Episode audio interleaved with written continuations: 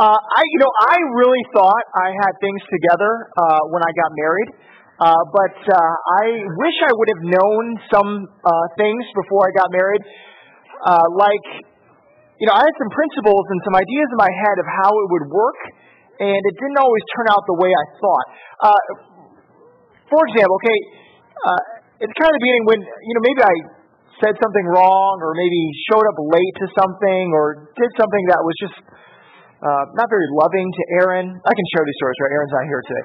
So, uh, you know, I kind of, you know, what I did is, okay, I, I need some forgiveness. So I got flowers for her, uh, and I made her dinner, and I listened well. Okay, it was amazing. I did those things, and it was amazing. She forgave me. You know, it was actually a good conversation. Things were going better because um, I did those things. And I, I started making, it was like an equation, right? It was like, you know, math, algebra. It's like, okay, flowers plus dinner plus listening, listening equals forgiveness. Okay, so simple equation, right? This is the crazy thing. I plugged in that equation again the next time, and it didn't work. And then I started thinking, okay, maybe, um, you know, this is, I need the quadratic formula for this one. Maybe it's a nonlinear kind of equation. Maybe, you know, all these kind of things, uh, you know, and maybe my permutations were not right. And I would fudge it. I would try to figure it out at all these different times, uh, when I did something wrong, ways to work it out. And it just seemed like no matter how much I tried, I couldn't find an equation that kept on working each time for forgiveness. So the lesson today is this that women defy the laws of algebra. Okay, that's what I want to. No, okay, that's not the lesson for today. No, you would. When I say that, you think it doesn't work that way, Dan. You know, people aren't an equation. You just don't plug things in and you get an, a result from people. It doesn't work that way. It's more complex than that. And the thing is, today we are going to see also an equation. Judges has an equation. It's, it's a cycle of, of what Israel does, of, of sinning and then uh, being handed over to uh, other nations, and then crying out to God, then God um, raising up a judge and saving them. It's this cycle that they go through. And so here's what the thing is, is we think, okay, just plug in this cycle. It works the same way throughout the book of Judges because it happens over and over again.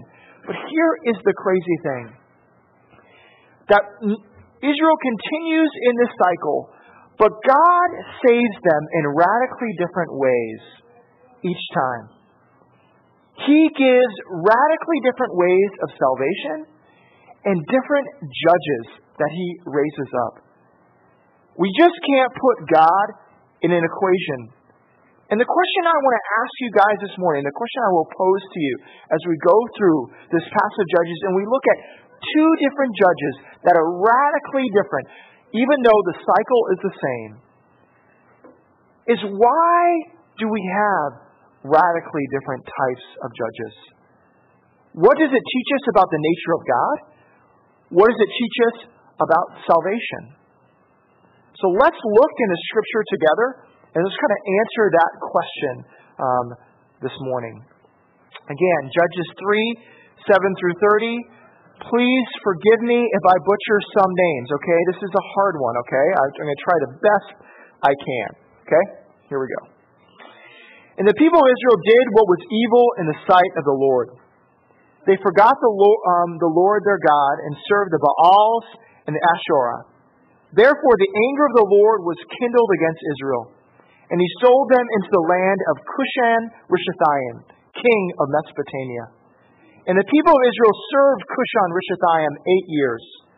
But when the people of Israel cried out to the Lord, the Lord raised up a deliverer for the people of Israel, who saved them. Othniel, the son of Kenaz, Caleb's younger brother. The Spirit of the Lord was upon him, and he judged Israel. He went out to war, and the Lord gave Cushan um, Rishathaim, king of Mesopotamia, into his hand. And his hand prevailed over Cushan Rishathaim. So the land had rest forty years. Then Othniel the son of Kenaz died, And the people of Israel again did what was evil in the sight of the Lord. And the Lord strengthened Eglon, the king of Moab, against Israel, because they had done what was evil in the sight of the Lord. He gathered to himself the Ammonites, the Amalekites, and went and defeated Israel. And they took possession of the city of palms. And the people of Israel served Eglon, the king of Moab, 18 years. Then the people of Israel cried out to the Lord, and the Lord raised up for them a deliverer Ehud, the son of Gera, the Benjamite, a left handed man. The people of Israel sent tribute by him to Eglon, the king of Moab. And Ehud made for himself a sword with two edges, a cubit in length. And he bound it on his right thigh under his clothes. And he presented the tribute to Eglon, king of Moab. Now Eglon was a very fat man. And when Ehud had finished presenting the tribute, he sent away the people who carried the tribute. But he himself turned back at the idols near Gilgal and said, I have a secret message for you, O king. And he commanded, Silence. And all his attendants went out from his presence. And Ehud came to him as he was sitting alone in his cool roof chamber. And Ehud said, I have a message from God for you. And he arose from his seat, and Ehud reached with his left hand, took the sword from his right thigh, and thrust it into his belly and the hilt also went in after the blade. And the fat closed over the blade, for he did not pull the sword out of his belly, and the dung came out. Then Ehud went out into the porch and closed the doors of the roof chamber behind him and locked them. When he had gone, the servants came, and when they saw that the, the doors of the roof chamber were locked, they thought, Surely he is relieving himself in the closet of the cool chamber. And they waited till they were embarrassed. But when he still did not open the doors of the roof chamber, they took the key and opened them, and there lay their Lord dead on the floor. Ehud escaped while they were delayed, and he passed beyond the idols and escaped to Seirah. When he arrived, he sounded the trumpet in the hill country of Ephraim. Then the people of Israel went down with him from the hill country, and he was their leader. And he said to them, Follow after me for the Lord has given your enemies, the Moabites, into your hand.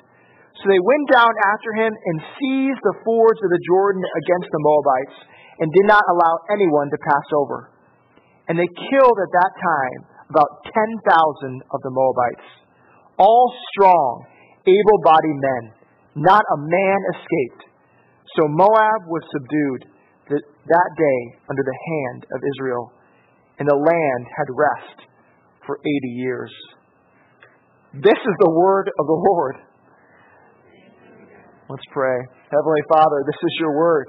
I pray that it would be instructive to us. Pray these things in your Son's name. Amen. Crazy story, huh? Crazy story. I mean, come on, really? A church this story? I mean, you're a church planter. Maybe you should do the Five Steps to a Better Marriage series. That might work out better. Or maybe Seven Ways to Find Peace at Work. But Ehud and Judges? Really? Well, I'm going to make two arguments to you. One is this why we should preach this passage first is because the Bible is useful for our lives. The entire Bible, all of it.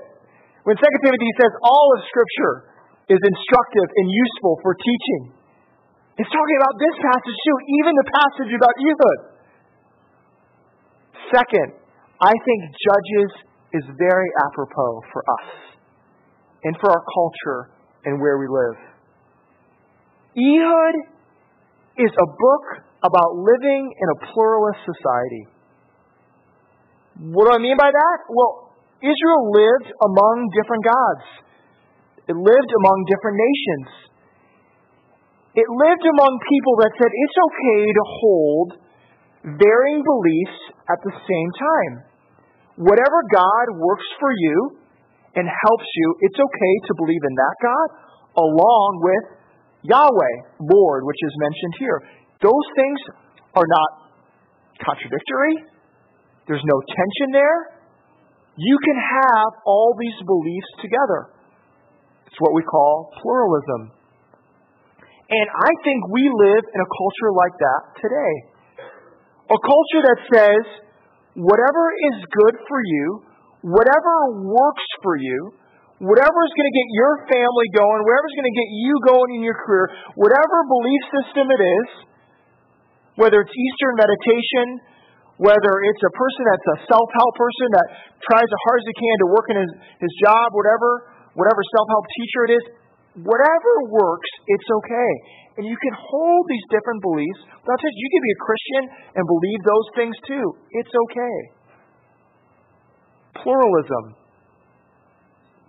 And we're going to see this that that belief, that view, does not work for Israel in this passage in Judges. And I'll even say, I don't think it even works for us today. Okay? You might be a pluralist. It's okay. I'm glad you're here. I hope that I can answer maybe questions and objections that you might have. Um, I have many people that come to me with that belief, and I, I think this is a place where we can process that. So I hope we can do that together this morning. Great. So, why we preach those books? There's two reasons there. Next, I want to look at this.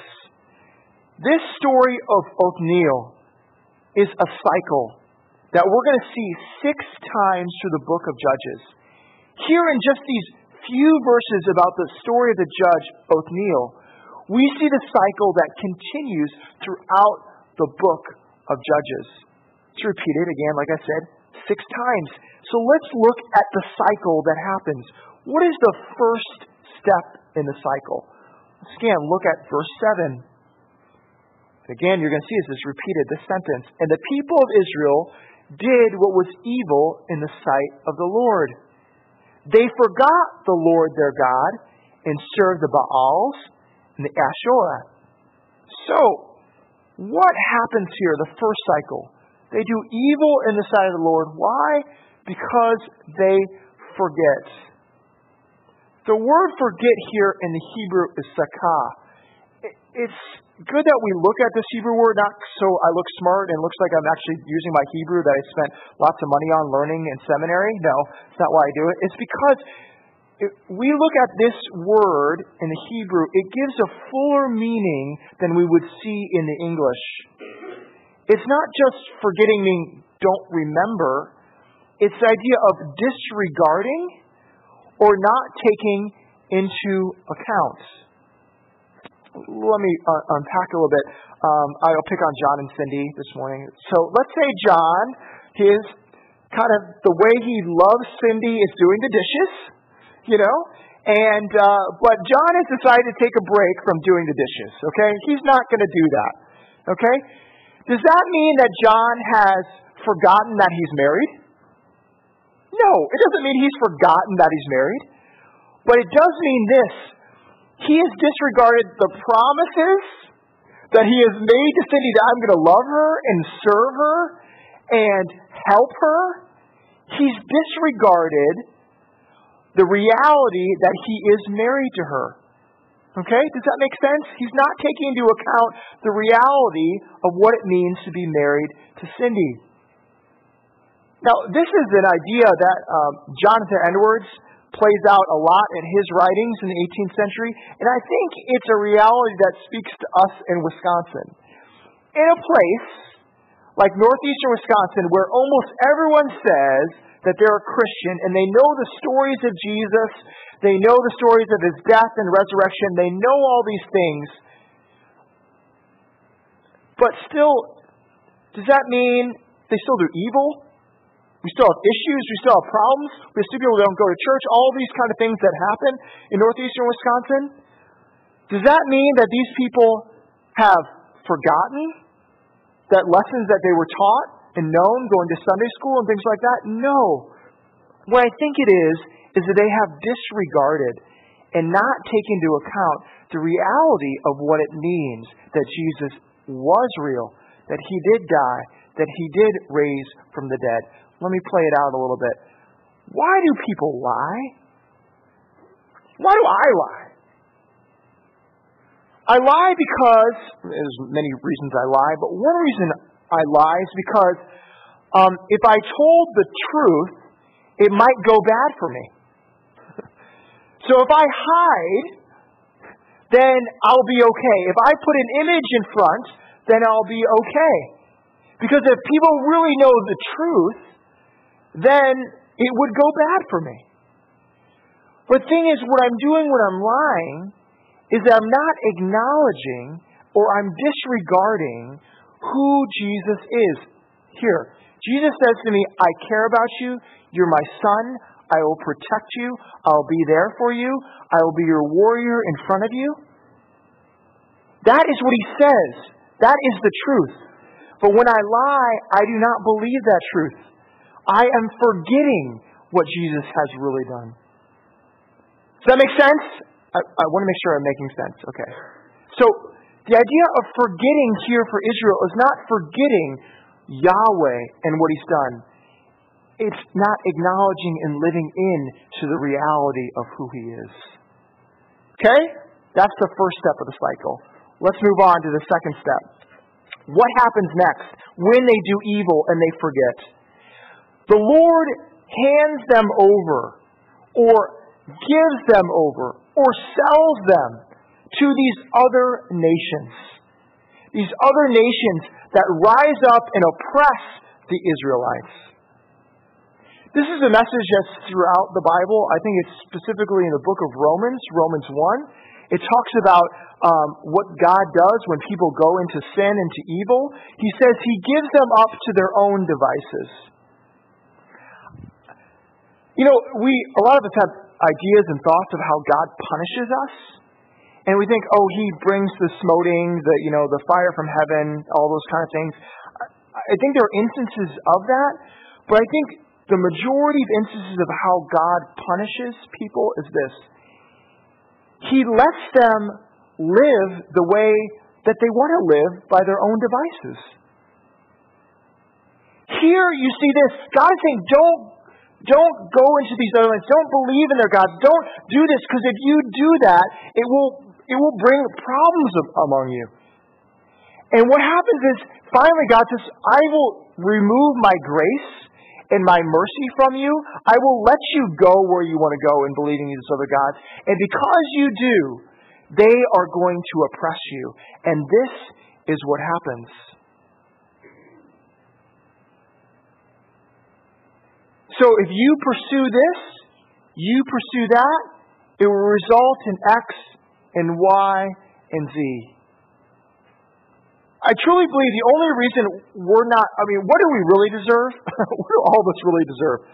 We all deserve a greater punishment than just being handed over by enemies or consequences for sin in our lives. We deserve death. But God gives us mercy and grace. The only way that we live is because His gr- mercy and His grace. And when He removes that mercy and grace to any in society, whether you're in the church or not, and we're left to our own devices, what results in it? Oppression, slavery, all these kind of things. So, that's second.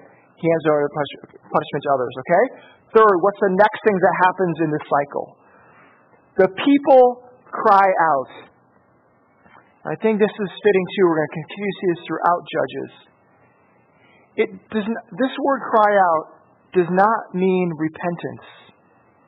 They do not repent and turn 180 and say, God, you were right, we were wrong, we will not do this anymore. No, that is not the word that's being used here. Crying out is this they are saying, We are in trouble, we are in need. And even in just crying out like that, God comes and forgives them. I think it's fitting for this. Many people think the only way that God will come to people and save them and rescue them is if they make that repentance statement. They make those kind of lines. I'm going to say this or that. God, I'm wrong. I'm going to turn 180. Boom. No. I think you see in this passage of Judges that God even gives grace and mercy to people that don't even say that. I've seen that time and time again with some people. I've been with people that have had devastation because of the sin that they've lived in and the things that they've gone through in their life.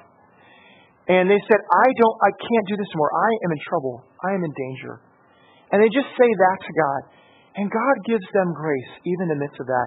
And then in the kindness that God gives them, and they're crying out about their circumstances, they then see God's mercy and grace and they come to a further repentance to God. The Israelites are just crying out here and saying, I, I am in trouble. And God even gives grace to them in the midst of that. Okay, I want to go through that cycle with you guys, okay? Because we're going to see this continually through the book of Judges. So I think it's important that we explain it. And um, I think it's important that we explain it too because you know, we repeat a lot of things in worship. I don't know if you know this, but we always have a call to worship, right? And then we have a confession of sin. And then we have words of grace. Why do we do that every week? Why do we continue that cycle every week? Because that is the cycle that is being mentioned right here in Judges. One, we acknowledge who God is, because sometimes we forget. Then we come to Him in forgiveness. Man, our life's a mess. We come Him for confession of sin. And then God comes to us in grace, in the assurance of pardon. We repeat that cycle continuously. Forgetting, then acknowledging who God is, confessing who we are, and then going back to understanding the grace that He has given us. It's a continual cycle in life. Okay, further on to Othniel. Uh, I have a question for you. How many of you guys um, had heard a story about Samson growing up in Sunday school or maybe in society or my stories about Samson? Okay, great. How many of you guys growing up um, had a Sunday school lesson in on Othniel? Anyone? Come on, people! No Othniel studies growing up for Sunday school? This is what's crazy. I mean, who would you rather have your son be like? Or a young man turn out like? Othniel or Samson? Have any of you guys really read about Samson? We're going to get to him a little bit later. He is messed up. Now, he's just not messed up. He is seriously messed up. And this is what happens in Judges. The judges get worse and worse and worse. It just degenerates as we go on through the judges. And so we start with Othniel, who actually is the best judge. What Sunday school lessons should we really be teaching our kids? Othniel lessons, not Samson lessons. I mean, look how good. I'm, I'm, I'm yelling now, sorry. But I'm just, I'm excited about how good Othniel is. How good is he? How good is he? He goes against this guy, Cushan Rishathaim. In Rishathaim, do you know what that word means? It means double wickedness. Cushan of double wickedness.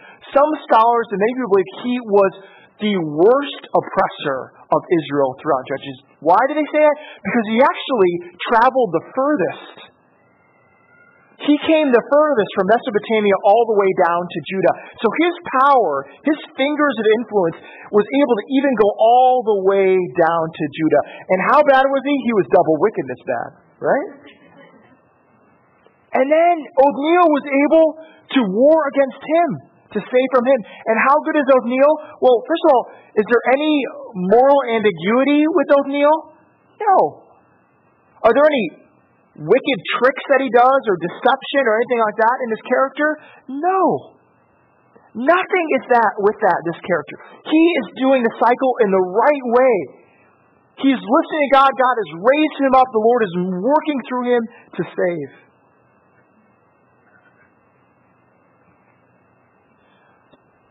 I think the principle I want to get here is it's better to be faithful than to be popular. You know, it's better to be faithful than to be popular. You know, Samson gets all the press, Othniel doesn't. But that's a good thing because it's better to be faithful. You know, I I, uh, went to go see the, the Steve Jobs movie and read some of his biography about Steve Jobs. Um, are any of you guys Apple Steve Jobs fans? maybe, uh, yeah, you know, there's some Apple people. Good, okay. You know, Steve Jobs was, was popular, was he not? He was popular. I mean, when he died, people like grieved.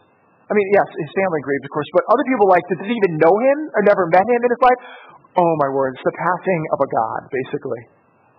He was a popular guy that did amazing things. But if you, I encourage you, read his biography, or um, the biopic movie um, Jobs. Steve Jobs was messed up. He was really messed up. His desire to be popular and to be famous, it drove him in some pretty crazy ways. One, he left his girlfriend and his daughter, just abandoned them, said, I have nothing, I want nothing to do with you because you're going to hold me back from um, getting this company off the ground. More than that, he would run over people at work, swearing at them, firing them on the spot if they did not do what he wanted them to do. His best friend, his partner in starting Apple, was. He even abandoned him. He even left him, he even alienated him in his desire to be successful. In all his popularity, in all his fame, in all his saying, man, I would love to be that guy to have that multi million dollar mansion, to create the iPhone, to be known. If you really know him and see him, it's better to be faithful than to be popular. I'm going to pick out Steve Jobs. Why don't I pick up pastors? I'll pick up pastors, okay? Because, you know, that's. I'm going to rant just for a little bit, okay? So just go with my rant, okay? When, you know, Bill and I, Bill probably goes to these pastoral conferences. You go to the pastor conferences, and the ones that speak at the pastor conferences are the ones that are popular and have arrived. Big churches, tons of books, yada, yada, yada. And here's what I hear many times from these pastors. You know, you get these sessions where they, you know, they're talking.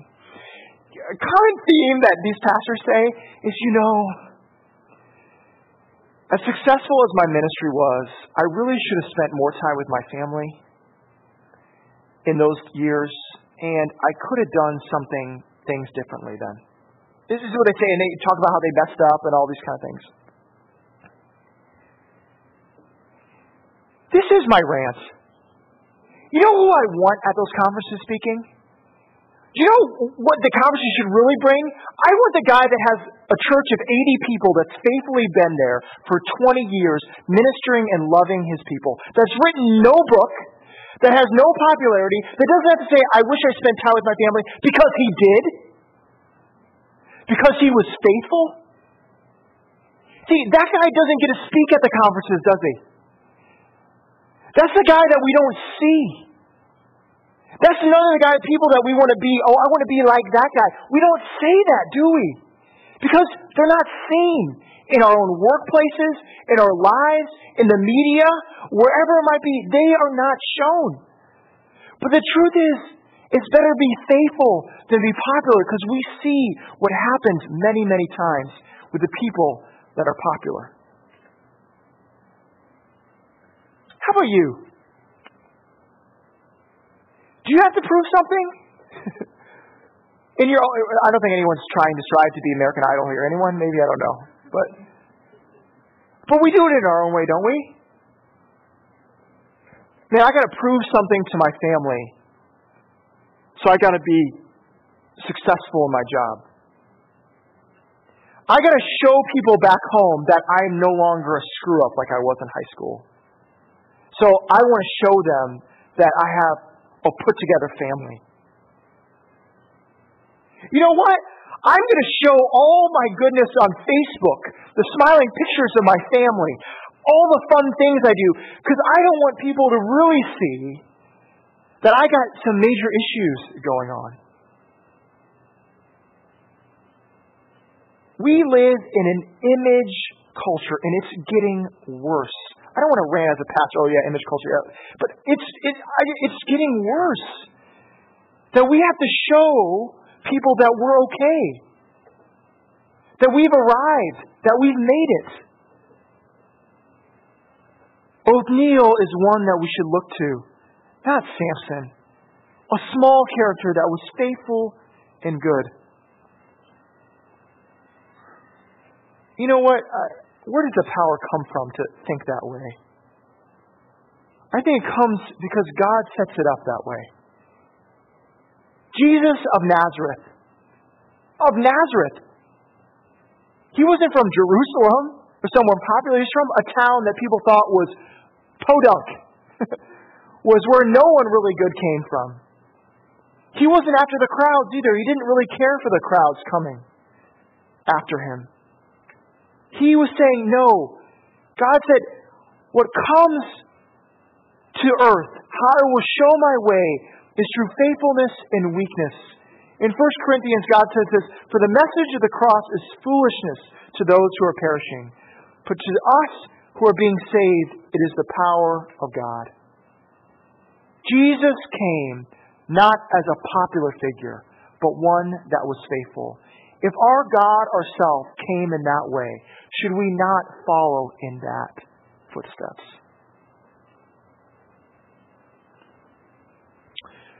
Well, let's move on to Ehud.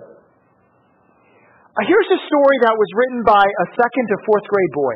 Okay, right? That's who the target audience is, too, right? You know? Many commentators through the years have tried to spiritualize this story. The dagger is the sword of the Spirit. You know, it's, uh, it's the Word of God piercing us. It's not a real sword. The NIV even takes out the word dung because it could be offensive. But good thing we got the ESV, right? This is it right, no? We got dung in there. I mean, this is a crazy story. And I, I think we have to put ourselves in um, these people from Judah, these people from Ephraim, these people from Israel as they hear this story. They laughed, and we can laugh too. Why would they have laughed? They would have laughed because they've been oppressed by this guy for 18 years, by Eglon. And even worse, you know what Eglon's done? He's gone to one of the prettiest cities, the city of Palms, Jericho, which would have been an oasis kind of town. And what has he done? He has sat there and put up his rule. He's basically created a summer cabin away from his capital city and planted his summer cabin in the middle of Israel. And even worse, he's gotten fat. You know, he's very fat. You know, he's a picture of his gluttony and him using the tributes that the Israelites are bringing to have it in their face. And this is where the story gets good for the Israelites. They're like, oh, very fat man. You better believe it. We know that. And even better, this kind of irony that, um, you know, Ehud says, I got something for you from God, right? And these people are laughing. Yeah, he does. He's got something for him. And then the idea of this dagger going into him and the fat swallowing in the dagger and him leaving it in, and then the dung coming out. I mean, people are laughing this, and they're laughing even more because what happens? The guards come and they like, oh, he's it smells bad. He's probably relieving himself, right? Until they get embarrassed, like, oh wow, this smell isn't going away, and they come in. If you're an Israelite, you are laughing. You're saying, man, that is crazy how God would work in such a way. It's like the Godfather movies, right? You know? Or Departed, or something like that. It's a crazy story. And if you were like me, and you maybe, you know, only read this in passing and not really looked at how crazy this story is of um, a sword being swallowed into a man's fat and dung and all these kind of crazy things, you'd be like, what is this doing here? Especially after Othniel. I mean, Othniel was clean cut. Fine, and now we get the story of Ehud that is, sometimes it seems deceptive and crazy in a, in a way of salvation that just seems like, man, what is going on? So I want to go back to my question for you. Why two separate, contrasting stories of judges in God's salvation? Please hear me here, okay? This story of Ehud and the contrast of how God saves through different judges, what it does is this it shatters the heart of idolatry. It shatters the heart of idolatry. And the whole idea that idolatry is what can save us and what will be okay. What did idolatry do? Idolatry said this if you put in this to the temple or to buying an idol or to praying this kind of days or doing these kind of specific things, if you do those things to the idol, you will get this in return. Okay? You do X, you get Y in return. That's the way idolatry works. If I put energy and time into my job, if I work hard in this, if I put all myself into this, I will get this result. If I do that in any area of my life, if I put this, I will get benefits from it. And what is Yahweh saying to that idea? That is crap. That is not right. That is not the way I work, and that's the way you think I work. You think I work the same way. You think if you give your time, you give your energy, you put in this for me, I will give you this result that you want. if you worship me this way, if you do this for me, I will give you what you want in this way. And God is saying that is not true. Please hear this. David Jackman, he's a famous scholar. He says this about this way of idolatry and what God is trying to show. God teaches his rebellious people that their total dependence on His sovereignty and power. He teaches them total dependence on His sovereignty and power by breaking out of their predictable boxes to use methods and ideas and thoughts and ways of salvation they could never have imagined. What God is saying is this to these people I work in ways that you could never have thought of. I will deliver you in ways that you could not think. I will work in the people of Israel in my way, in my sovereignty, in a plan and a path that is greater than you could ever thought of or you could have imagined. Your idea that if you put X and Y into an idol and you'll get this result is not true. It is not true with me. Because the truth is, I will give you what you do not want, but what you need. And I will show that to you by the way I raise up people that are messed up and crazy and in different kind of stories to show my salvation is greater than any box that you can put in and on life. How many of you did your life turn out as you expected? How many here? Did your life turn out as you expected? Oh, come on, I want someone to go, yep, got exactly what I wanted. Thank you, thank you. I, I wanted someone to say that, yes. Exactly how I expected. Um, I was um, supposed to have a boy and a girl. I was supposed to be in a new urban environment in Colorado planting a church, and I should have had 500 people by now. And uh, I was supposed to be leading this church planting movement in Colorado because that's what I was supposed to be doing. And I got mad at God. Why did you not do it that way? Why did my life not turn out the way that I wanted it to turn out? What were you doing? Um, here I'm in Wisconsin planting a church in Appleton. God, what are you doing? Let me tell you something. God knew better than I did. The guy that I was supposed to plant the church through, he left the ministry because of moral failure. And if I would have stuck with it, I would have been a mess. I left that opportunity to go there to be uh, to another church where I learned from a guy that gave me the real equipping that I needed to really plant a church out of the right heart. I came to Wisconsin, which I didn't think I would come back, and God has shown me day in, day out, through my wife and through my kids. My wife says to me time and time, I am finally home. I finally find a place that I love and I care about. Only God knew that.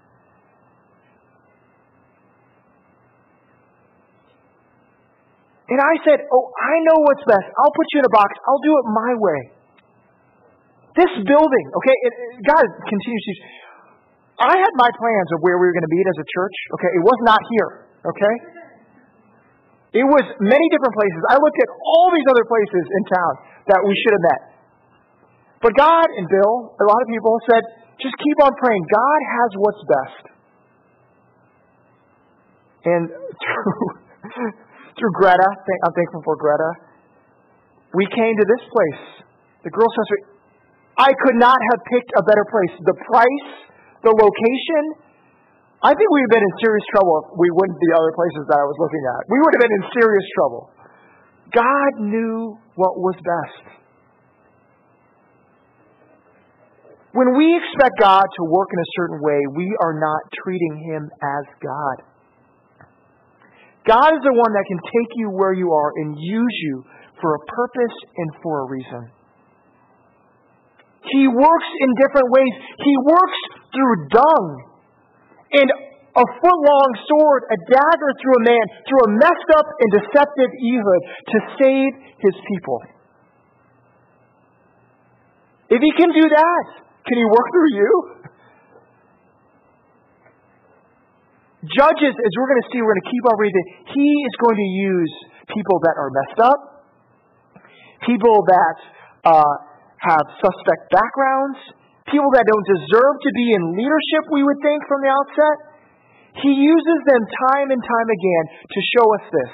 I will work in my way, in my time, in how I want to. To show you the power does not come from you or from how good leadership is, you think is, but it comes from my power and my abilities and my salvation.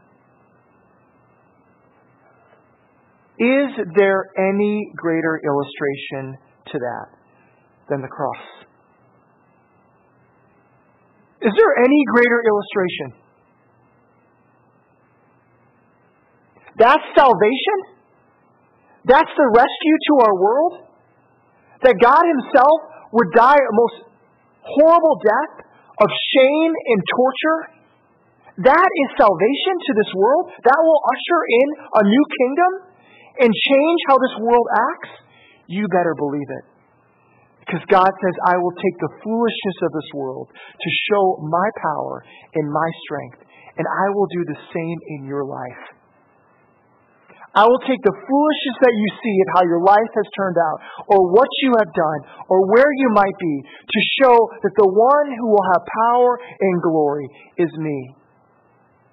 Because I know what is best. Because when we look at the cross, we see God can bring salvation in amazing ways, outside of our expectations. And He can do it where you are, wherever you might be, whoever you are, whatever story it is. That is the good news of the gospel. That He takes the foolishness things of the world and He turns them upside down to show that is the way of salvation. Let's pray. Heavenly Father, thank you for a story like Ehud to show us that you move in ways that we could never have imagined. And God, I pray that we would see that in our lives. God, you can take us wherever we might be right now, and you can do that. You can show the power of your salvation. I pray for people this morning that might feel like their life has no salvation. There is no redemption in where they're going.